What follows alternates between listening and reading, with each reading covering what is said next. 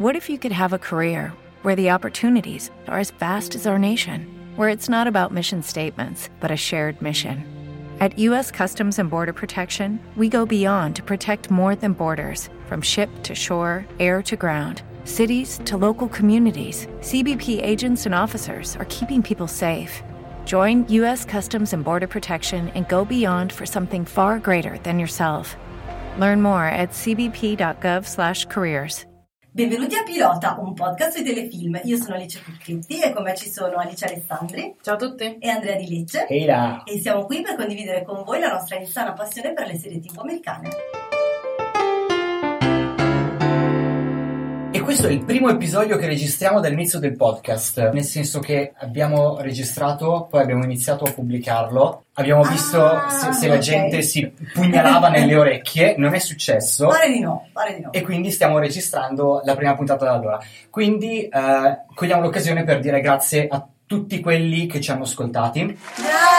Tutti quelli che ci hanno consigliati, tutti quelli che ci hanno lasciato recensioni entusiastiche su iTunes e su Spreaker. Sappiamo, grazie all'analisi degli indirizzi IP, che almeno 2 di loro non erano la mamma di Alice.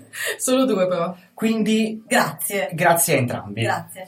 L'unico problema è che adesso che sappiamo di piacervi, o almeno di piacere ad alcuni di voi, la posta in gioco è altissima e vivremo con il terrore di deludervi. Ma del resto è il riassunto della mia vita, non so se vale lo stesso anche per voi. Sì, è abbastanza accurato. Sì, sento la pressione. Ok, come promesso nella scorsa puntata, questa settimana ci imbarcheremo in un viaggio senza ritorno che a me piace chiamare parlare dei pilot autunnali. O anche l'Apocalisse. Siamo a settembre, quello che succede ogni settembre, ogni autunno in realtà, perché si dipana su più mesi, è che tutti i principali canali televisivi americani buttano fuori una quantità spropositata di pilot e come tutti gli eroi noi non abbiamo altra scelta che sorbirceli tutti quanti. Noi non siamo neanche a metà dell'opera, noi abbiamo cercato di guardare quanta più roba possibile per voi. E sempre per voi vi grazieremo dal parlare di quanta più roba possibile. Abbiamo cercato di fare una cernita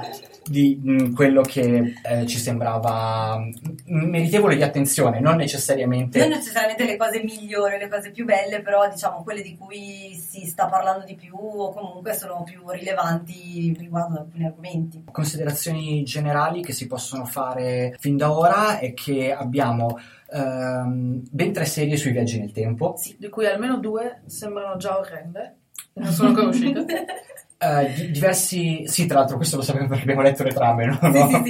No, abbiamo visto i trailer. Non credo avrò il coraggio di guardare nessuno dei 3, però so che questo io una la guarderò perché hanno fatto un casting interessante, dei bei man. Ok, questo è casting interessante per Alice Alessandri. Sì. Abbiamo 3 serie sui viaggi nel tempo, un bel po' di remake di vecchie serie o di vecchi film, un po' di serie con una forte componente che in mancanza di termini migliori definiremo black. Di attualità. Che affondano le proprie radici in un background culturale a maggioranza afroamericana. Non ho idea di quello che ho appena detto. Bene, ci sono molte persone di colore, che in realtà è una cosa straordinaria, perché finalmente l'America dopo 106 anni sta iniziando a svegliarsi e a rendersi conto che la percentuale di popolazione bianca è nettamente sproporzionata nella realtà rispetto alla percentuale di popolazione bianca che viene dipinta nei telefilm. Tra l'altro c'è una cosa molto divertente che ha detto Jimmy Kimmel agli Emmy Awards, che ci sono stati recentemente. Sì, piccola parentesi sugli Emmy Awards, chi cazzo se ne frega? Sì, non ce ne frega niente, però Jimmy Kimmel ha detto che ovviamente questo è stato l'anno in cui c'è stata la più alta percentuale di diversity nelle nomination. Che è il quarto libro della serie Diversity. Che però insomma diciamo è sempre una lotta con gli Oscar, no? Visto che l'anno scorso c'è stata la polemica Oscar so white, per cui c'erano solo bianchi nominati, allora, diciamo non gratuita, no, assolutamente. Gli Oscar o possono premiare i malati o possono premiare i neri, non è che puoi chiedergli di fare tutte e due le cose. In certo momento invece nella televisione americana, soprattutto negli ultimi anni, si è assistito a un aumentare comunque della rappresentazione di diverse etnie, e la cosa divertente che ha detto Jimmy Kimmel è che c'è solo una cosa che alla televisione americana piace fare più che dedicarsi alla diversity, è autocongratularsi per quanto sono bravi e dedicarsela di più. E quindi, salendo sul carro dei vincitori, io partirei subito con Atlanta. Sì, Atlanta, anche perché è una delle serie che è iniziata prima, ed è una serie di cui si è parlato molto per svariate ragioni.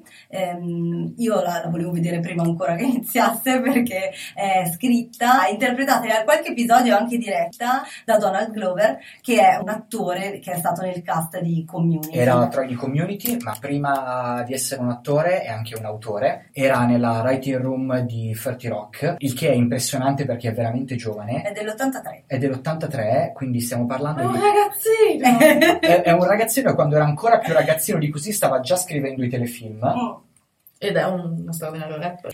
Comunque Atlanta è questa, o come dice la voce all'inizio, Atlanta, quando è la sigla, è un dramedy, è questo ibrido tra, ibrido è una parola che ci piace molto, che è Pilota, tra dramma e commedia. Aspetta che arrivi metatestuale, perché quando potremo iniziare a dire metatestuale esplode il podcast. Beh sì, lo faremo prima o poi. È molto difficile, però è un po' difficile raccontare la trama di Atlanta, perché è uno di quei casi in cui raccontare la trama in realtà poi rende molto poco la comprensione di quello di cui stiamo parlando, specie se i siti che dovrebbero essere informativi danno la trama sbagliata. non approfondirò. No, la trama di Atlanta, se vai in giro a leggere, è due cugini che vogliono sfondare nel rap. Io ho letto padre lascia Yale per fare il produttore musicale. Che nessuno dei due è falso. No, non sono falsi, però non è molto, esattamente molto riduttivo. Così. Il protagonista è appunto interpretato da Donald Glover, si chiama Earn, ed è appunto un ragazzo che si capisce che è veramente molto molto intelligente, molto sveglio, ha mollato Princeton ho sbagliato l'università. Sì, però comunque ha mollato un'università importante per tornare, è il tipico coming of age, cioè il romanzo di formazione, un ragazzo che in un momento in cui deve decidere cosa fare della propria vita e ritorna a casa e in realtà lui ha avuto un figlio, quindi deve gestire la... È interessante notare come nei coming of age, sì, siamo appena stati attaccati da una camicia volante, ma questo non mi permetterà di distrarmi. È interessante notare come nei coming of age l'età si stia alzando sempre di più. Sì, una volta avevamo i sedicenni, adesso abbiamo i 25enni. Potremmo anche non chiamarlo un vero e proprio coming of age, è la storia di un uomo in crisi, di un giovane uomo in crisi. Diciamo che è la crisi di mezza età. Ecco, però a 30 anni in questo caso, forse anche meno. La cosa del rap entra perché lui ha invece un cugino che oltre ad essere un aspirante rapper è anche uno spacciatore e lui si propone di aiutarlo a sfondare nel mondo della musica, ma sulla base di niente, sulla base sul fatto che lui era Princeton, cioè lui si presenta a casa sua e gli dice ho visto che stai sfondando nel rap, mi vuoi come manager, così mi prendo il merito del tuo aver sfondato nel rap. La cosa veramente interessante di Atlanta, oltre alla trama che veramente non rende l'idea di cosa stiamo parlando, è che davvero è calata nella specificità dell'ambientazione afroamericana, per cui parla tranquillamente di tutta una serie di situazioni che sono specifiche di quell'ambiente. All'inizio del pilot c'è una sparatoria. Con questo non stiamo dicendo che tutti gli afroamericani si sparano, che sono tutti rapper e spacciatori. Esatto, però è però sicuramente è una realtà che in alcuni contesti c'è e soprattutto il modo in cui viene raccontata in questa serie. Sì, viene rappresentata senza renderla affascinante. Assolutamente no, ma rendendo la quotidianità e anche la tristemente normalità di esatto, cioè c'è una narrazione molto cruda che non vuole né celebrare né condannare, ti racconta una realtà per com'è, esatto, e a te spettatore non resta che farci i conti e trarre da solo le tue conclusioni. Tutto questo comunque raccontato con un tono, innanzitutto con una messa in scena, un'estetica che si rifà molto al cinema indipendente americano, per un certo verso. Pensate a Girls, se proprio dobbiamo trovare un parallelismo, che sono due serie molto diverse, però Donald Glover ha fatto la testa in Girls, obbligato dal fatto che tutti dicevano Lina Dunham che non c'erano neri nella sua serie, allora lei ha detto vabbè, allora quindi preso il nero più hipster che c'è. Diciamo un ritmo di narrazione molto ondivago e anche abbastanza fluido, senza proprio essere scandito da dei ritmi televisivi preconfezionati, però nello stesso tempo anche un sacco di situazioni che non è che ti fanno sganasciare dalle risate, però ci sono dei dialoghi anche molto divertenti che magari almeno a me è capitato più volte vedendo le prime puntate in cui ti fermi un attimo e poi dopo arriva la risata, che non è mai una risata sbagliata, ma è... Sì, diciamo che sono più i dialoghi fulminanti, oppure le situazioni anche di imbarazzo. Sì, ecco. Però molto... Nonostante appunto il contesto in cui siano creati, è un contesto evidentemente diverso da quello che viviamo, che almeno vivo io, non so voi, quotidianamente. Tu fino a poco fa stavi a Busto Arsizio. Sì, quindi... no, è vero, effettivamente ho visto cose vicino che abbiamo al Bronx. Però sono anche molto simili a un sacco di situazioni di imbarazzo che si trovano ad affrontare i giovani d'oggi, però anche lì molto calati nella specificità afroamericana. Per esempio nel Palio c'è un dialogo che io ho trovato geniale, quello in cui confrontano Malcolm X e Martin Luther King, tra l'altro senza mai dire Malcolm X e Martin Luther King, ma Malcolm e Martin, amici di una vita, in cui il cugino dice: no, io ho bisogno di un Malcolm, tu sei troppo Martin, i Martin li hanno uccisi, e lui dice: ma anche Malcolm mi risulta che sia stato ucciso. E lui dice: no, non è vero, nessuno ha più visto il corpo dopo il funerale. E lui dice: è quello che succede dopo i funerali. E va avanti così per un po'. Questo tipo di comicità, che ovviamente non è una comicità probabilmente che piace proprio a tutti, però se ti piace, ti piace molto. Non è una comicità semplice, non è una cosa che cerca la battuta scorreggiona. È brillante. Facciamo che passiamo al prossimo pilot che vi ho già parlato. Al numero 2 della nostra classifica abbiamo The Good Place, il nuovo telefilm di Mike Schur. Chi è Mike Schur? È uno degli autori di The Office e il co-creatore di Parks and Recreation e Brooklyn Nine-Nine. Insomma, uno che fa ridere sempre in maniera intelligente, ma forse in maniera un po' più semplice rispetto a Donald Glover. Secondo me è più immediata. Ok, per chi avesse vissuto sotto una roccia negli ultimi 10 anni, The Office è uno dei primi documentary della televisione americana. Utilizza la tecnica del finto documentario per raccontare una storia, tutto quanto virato ovviamente in commedia.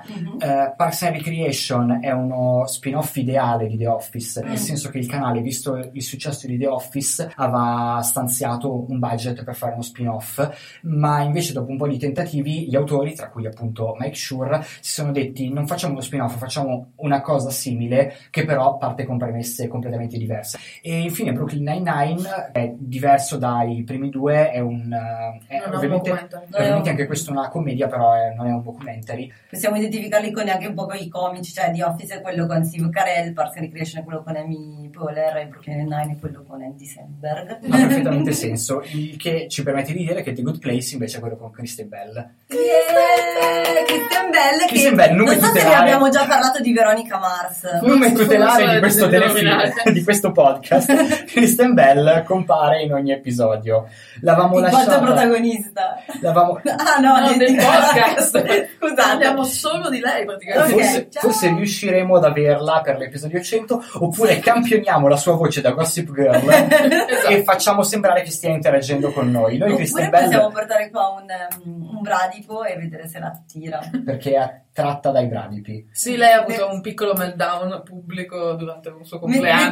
Metteremo il link del meltdown da Ellen che ha avuto. Sono un pessimo stalker perché non sapevo nulla di questo. Mettiamolo.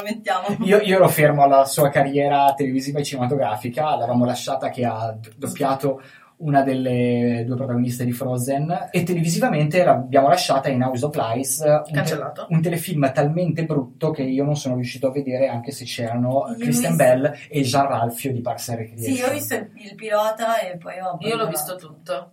Com'era? Perché io l'amo davvero. Era bello? Bello è una parola forte. Vabbè, era. Soprattutto era. Esistito. Tutto questo per dire che non ce ne frega niente di che cosa parla The Good Place. Lo guarderemo comunque. L'importante è che c'è Kristen Bell.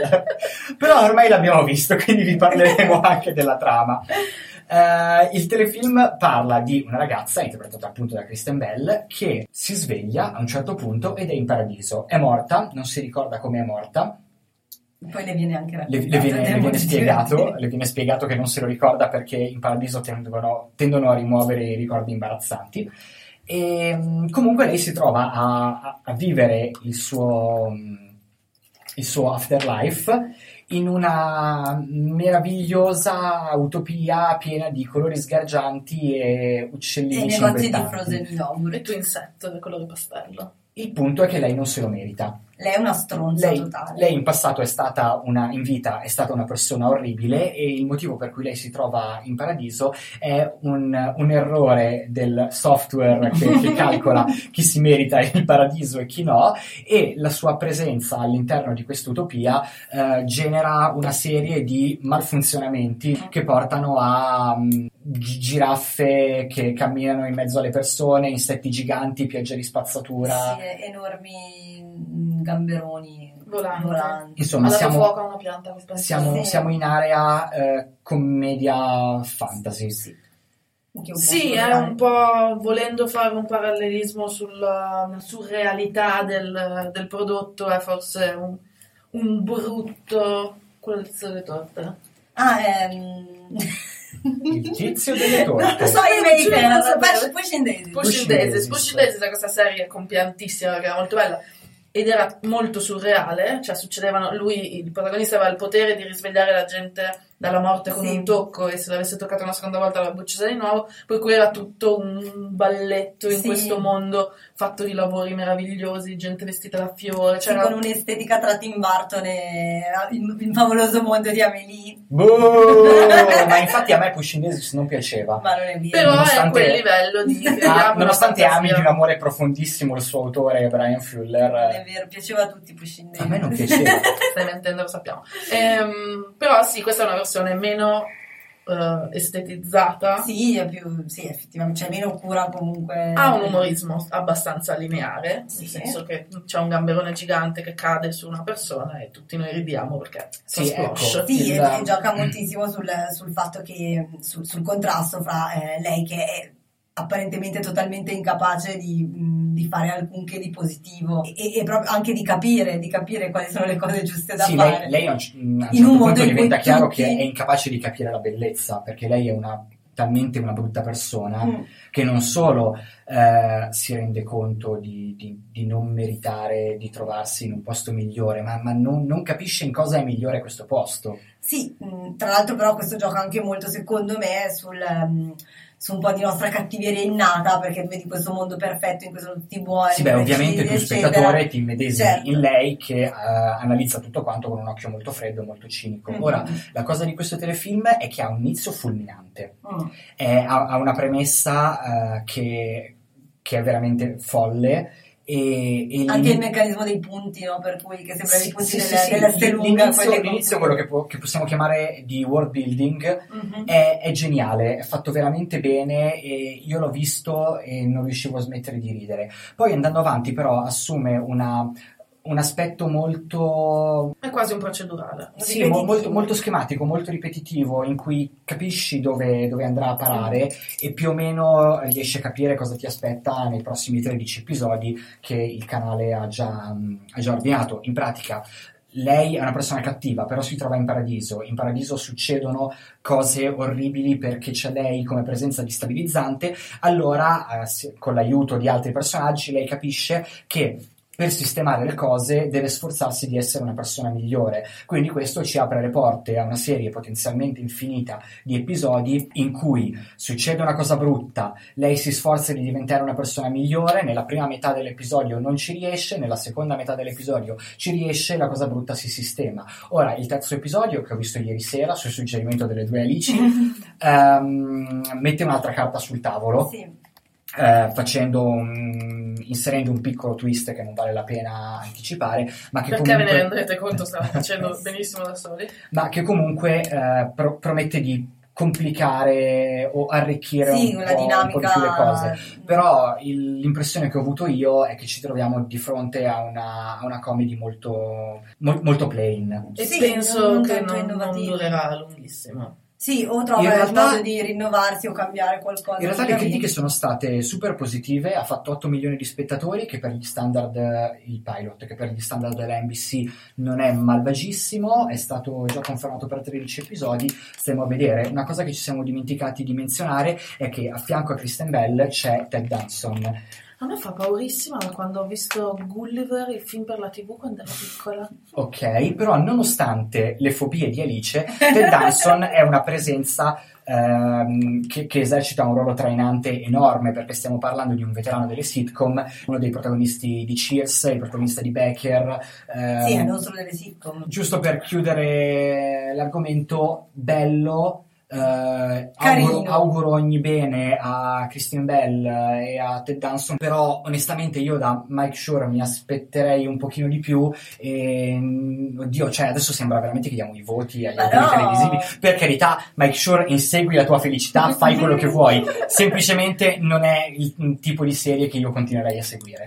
Lo dirò, non è neanche a livello di quello che ha fatto prima, cioè lo stesso Brooklyn Nine-Nine che è ancora in onda, il pilot, io riso grasso risate, anch'io. Riso grasso risate, non, secondo me non è a livello. Kristen Bell è il mio cuore, ma forse sì, io vedo, cioè The Good Place è sicuramente il tentativo di anche un po' di riflettere tra le righe su che cosa vuol dire veramente good place, perché personalmente questo paradiso è un inferno, tutto, come dicevi tu, rosa, quei colori pastello, se li danno yogurt da tutte le parti, eccetera, e con tutti i malfunzionamenti che causa la presenza di Kristen Bell. Ovviamente si capisce che vuole comunque un piccolo argomento un pochino più serio tra le righe, ce lo vuole mettere, però vediamo come va avanti, insomma. Poi passiamo a quello che potremmo forse definire dalle risate ai piangeroni. Quella piangeroni un po' caggia, un po' caldini, che sì, ti danno quella effetto. Cosa che ti metti dentro la copertina e ti fai il tuo piangino serale, autunnale. Parliamo di This is Us, che io penso sinceramente sia una delle cose più carine che ho visto in questo primo round di piloti. Sì, finora è abbastanza unanimemente considerato, è stato anche dalla la rivelazione di questa stagione, anche dalla critica americana, la rivelazione nei termini in cui può essere il solo pilot.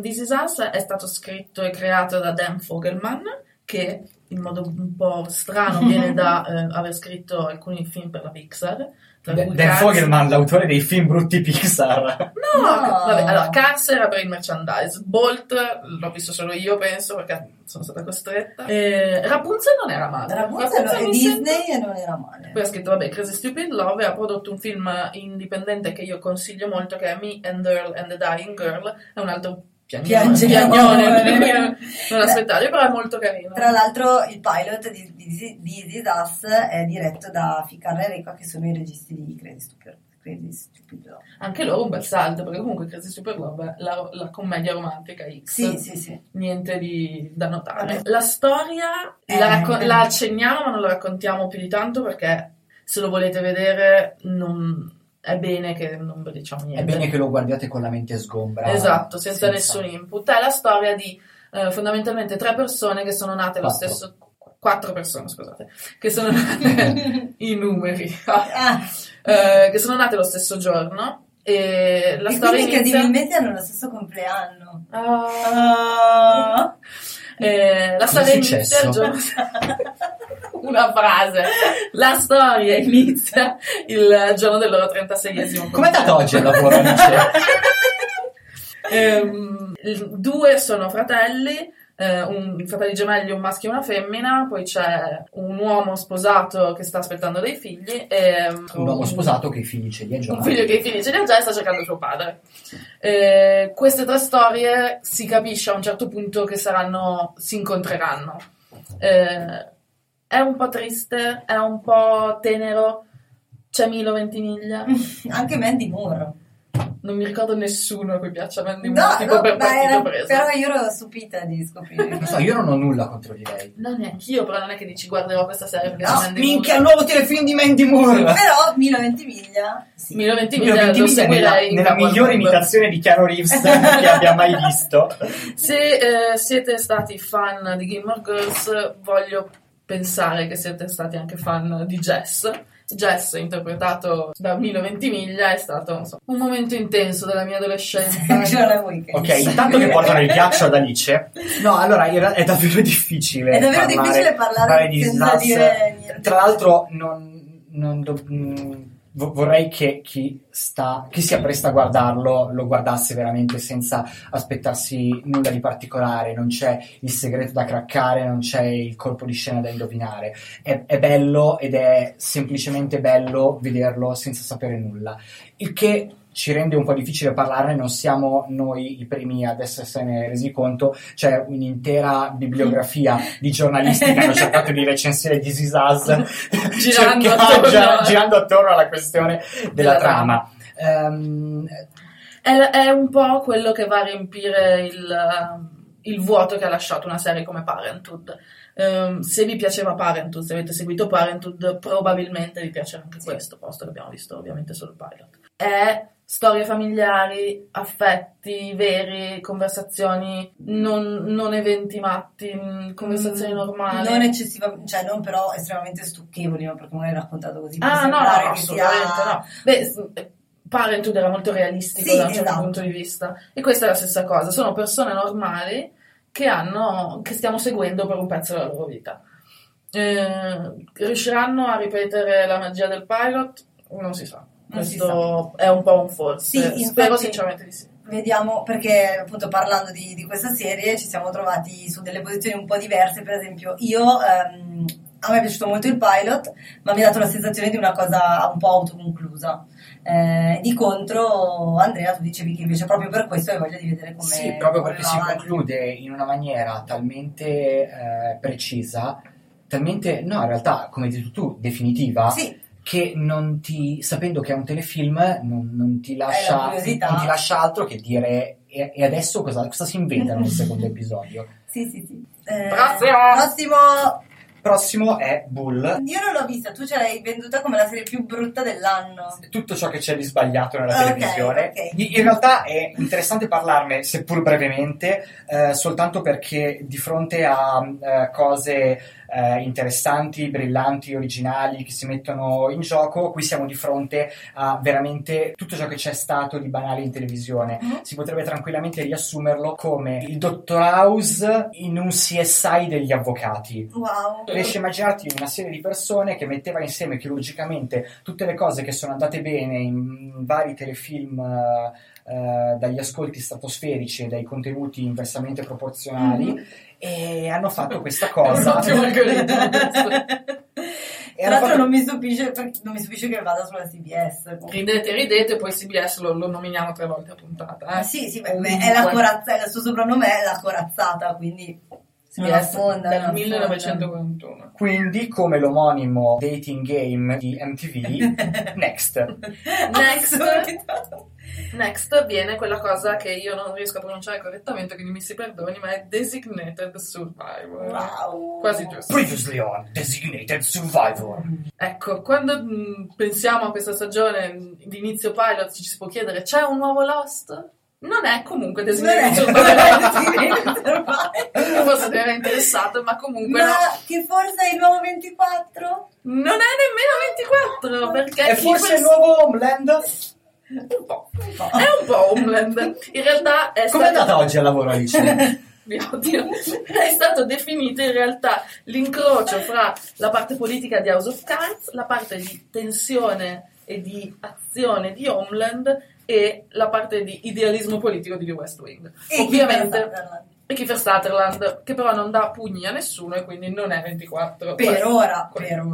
Abbiamo sempre delle grandi speranze. La trama si basa su... sulla legge più ridicola. No, posso dire adesso che io... aspetta ad Alice Cucchetti. No, perché siccome questa legge che esiste davvero negli Stati Uniti, e cioè che quando il presidente va a fare il discorso sullo stato dell'Unione al Congresso, e quindi tutta l'intera classe politica americana è nello stesso posto, cioè al Congresso, viene estratto a sorte o scelto a caso un povero sfigato che invece deve stare da un'altra parte diciamo uno che a nessuno interessava fosse al discorso, un membro, deve essere un membro del gabinetto, e questa persona viene portata da un'altra parte in caso in cui il congresso esploda. Indovinate cosa succede nel Parenthood nei primi 2 minuti, tra l'altro non vi stiamo spoilerando niente. Siccome questa legge succede subito, siccome questa legge esiste davvero ed è tema di una bellissima puntata di The West Wing in cui non esplode il congresso ma si parla di questa cosa, da allora io mi sono sempre detta, cavoli, però potrebbero fare una serie in cui succede così. Io mi sono sempre detto, cavoli, ma quanto può essere idiota un sistema che ha bisogno di una regola del genere? Però ho scoperto facendo ricerche su la legge, cioè su Designated Survivor, come, non come serie ma come legge, che a un certo punto Hillary Clinton era next in line. Ne parlano tra l'altro su ovviamente su Wikipedia, dove ricordiamolo, raccogliamo tutte le nostre informazioni. Ne parlano come della famiglia reale praticamente, cioè il next in line, cioè la prossima. Sì, subito dopo Joffrey e Jon Snow c'era Hillary Clinton, che quando era segretario di Stato. Quando era segretario di Stato e non era andata nel 2010, penso, non era andata al discorso sullo Stato dell'Unione perché era a Londra per un altro tipo di... quindi in quel caso non avevano scelto il Designated Survivor. Avevano scelto il Designated Survivor, ma comunque sarebbe stata lei. Non poteva essere lei perché tutti sapevano dove era lei. Ok. Perché era però se fosse stato il congresso sarebbe stata presidente. Ragazzi, sono andati vicini. No, la cosa divertente è che scelgono il Designated Survivor, che dovrebbe essere appunto il più sfigato di tutti, poi esplode il congresso e si ritrovano con Jack Bauer, che è il nuovo presidente degli Stati Uniti. Sì, con la politica americana completamente azzerata, perché sono morti tutti. E l'unico politico rimasto in vita è Jack Bauer. Sì, che in realtà interpreta una versione sfigata di Jack Bauer, ma sappiamo tutti che in verità sotto. Jack Bauer è il protagonista del 24, per chi non l'avesse visto, che era una serie in cui io non l'ho vista, per cui non lo so, però penso che lui picchiasse fortissimo un sacco di persone. Era una serie in cui lui aveva delle bruttissime giornate. In realtà è andato molto bene, cioè molto bene. Su Rotten Tomatoes ha una percentuale dell'85%, che comunque è alto per quello che io e chi l'ha visto con me, cioè voi due, crede che sia il prossimo Quantico, il prossimo Scandal, il prossimo The Blacklist, cioè quella cosa un po' mistero su chi ha fatto esplodere, un po' chi cosa facciamo adesso, un po' di adrenalina, un idealismo politico all'acqua di rose. Io penso che vada visto ancora un pochino, nel senso che sicuramente salteranno fuori altri personaggi che non sono morti, cioè altre figure rilevanti che non sono morte nell'esplosione, che quindi ci saranno delle bazze, sarà il terrorismo. Poi lui già nella prima puntata deve mettere al loro posto una serie di persone che non lo prendono sul serio, che oggettivamente, cioè lui era tipo il ministro dell'agricoltura, no, tra l'altro era stato licenziato al mattino, licenziato quel giorno, spostato a fare un altro lavoro ancora tipo il bidello della cosa del dipartimento scolastico, diciamo, proprio una roba inutile. Questo è proprio un pilot che fa vedere le premesse della serie. Se avete visto il trailer avete visto il pilot, esatto, potete passare al secondo episodio se vi... esatto. Comunque cioè, mi sembra che abbia tutte le carte in regola per essere il genere di cosa che appassiona il popolo bue americano, no? Ma anche meno bue, però sì, c'è da dire che appunto negli ultimi anni... retorica, mistero, azione, altra retorica... Sì, assolutamente. Sì, più o meno così. Ed è il terzo o quarto negli ultimi 2 o 3 anni, perché... oltre a essere l'ennesima serie implausibilmente politica che ci propina la serie della televisione americana. Poi mi ha fatto pensare a The Last Ship di non so se 2 o 3 anni fa, che era la storia di un sottomarino nucleare americano che si autoproclamava stato indipendente. La prima stagione di che sfigata. E cioè io, che come abbiamo stabilito durante questa puntata sono guidata quasi esclusivamente dai miei interessi sessuali, io non l'ho guardato anche se c'era Ben, magari. No, c'era Ben di Felicity. Ah sì? Sì, quindi sì, Alice. È vero. No. Mi sto aggiustando. Passiamo all'ultima serie di cui volevamo parlare stasera. Oggi. Passiamo all'ultima serie che vale la pena menzionare perché il tempo stringe. Sì, ma menzioniamo e basta. No, cioè parliamone anche pure, però poi basta, tutti a casa perché Scandolin ci sta per ammazzare. Sì. No, beh, ma velocemente l'ultima serie di cui volevamo parlare si intitola Pitch, ed è una serie interessante, se ne è parlato molto perché racconta una storia non vera ma che potrebbe forse essere vera. Cosa vuol dire? Nel senso che è plausibile. perché detto così sembrava che fosse un mistero che potevi forzi. Allora, Beach è la storia della prima donna che gioca nella Major League di baseball come lanciatrice. Cosa che non è mai successa. Ma che sarebbe potuta succedere? Io sono molto confusa sulle regole della Major League, cioè non c'è scritto da nessuna parte che devono essere uomini. È sempre stato così. Sarà la mia nuova lotta. Allora. È sempre stato così, sono sempre stati uomini, però io leggevo, perché ho letto degli articoli, ci sono molte persone del pubblico americano che erano convinti che fosse ispirata a una storia, fosse la tipica cosa ispirata a una storia vera. Cioè loro si sono persi il mondo intero che gioisce perché è entrata una donna nella Major League americana. Non lo so, però avevo letto. E stiamo parlando della stessa nazione che ha creduto che Blair Witch Project fosse vero. Esatto. In realtà no, però bisogna salvare quei ragazzi, bisogna mandare l'esercito nel bosco. Beh, adesso è appena uscito un bruttissimo sequel, non so se... Non siamo a 18, torna a Pitch. Ok, Pitch, appunto, la storia della prima donna che gioca nella Major League, il pilot è anche qui abbastanza convenzionale. Più veloce! È abbastanza convenzionale, però comunque secondo me è raccontato in modo avvincente e interessante. Merito anche della protagonista che secondo me è molto brava e anche molto carismatica, non mi ricordo il nome e non mi ricordo che abbia fatto nient'altro. Neanche io l'ho mai vista. Se poteva fare una delle amiche etniche, perché tutto questo lei è di colore, che è comunque straordinaria, una protagonista di colore, poteva fare una delle amiche etniche in qualche Gossip Girl. Può essere. Mentre c'è nel casting una grande passione di Alice Alessandri, e cioè Mark, Paul, Mark Paul Gosserar, che forse vi ricorderete come Zach Morris di Bayside School. Non l'avevo riconosciuto senza il cellulare. Fate schifo. Tra l'altro io non l'avevo riconosciuto, cioè sapevo che c'era lui ma non l'ho riconosciuto perché per fare il ruolo, in realtà lui è il capitano della squadra di baseball per cui questa ragazza va a giocare, ha messo su molti chili, ha messo su molta barba ed è abbastanza irriconoscibile, infatti io non l'avevo riconosciuto. Mi è venuto in mente, e con mi è venuto in mente intendo, ho cercato online cosa ha fatto lei prima e lei faceva l'unica ragazza di colore del cast di Twisted, il telefilm preferito mio e di Alice nel 2013, che abbiamo visto e rimosso alla stessa velocità. Ok, beh, insomma la serie è interessante perché comunque affronta alcuni problemi ovviamente di genere. Lei è pressata dal fatto di avere su di sé gli occhi di tutto il mondo e soprattutto le aspettative delle persone, soprattutto delle donne, perché comunque cioè, è un passo importante quello di una donna che gioca nella Major League, e questa cosa ovviamente le rende difficile giocare, cioè una pressione molto alta. Anche qua non è il caso di parlare troppissimo della trama perché ci sono già un paio di colpi di scena che non è il caso di svelare. Spoiler! Il fatto che c'è uno spoiler è lo spoiler stesso. Direbbero gli amici di Spoiler, un podcast sull'autolesionismo televisivo. Sono su quarti. Tu cosa ne hai pensato di Pitch? A me è piaciuto, io sono un po' parziale al baseball perché è uno sport che mi piace molto, nonostante sia impossibile da seguire se non con una costanza. Io lo trovo di una noia. Perché è uno sport buffo e particolare. Non lo spiegate. Non so se sono in grado. Io posso accettarlo se ci sono Brad Pitt e Jonah Hill che disegnano, che scrivono numeri su una lavagna e lo fanno sembrare incredibilmente plausibile. Lo sai che non puoi dire Brad Pitt. Ah, ok. Ora c'è questa regola. No, non si può più dire Brad Pitt. Forse abbiamo finito il tempo.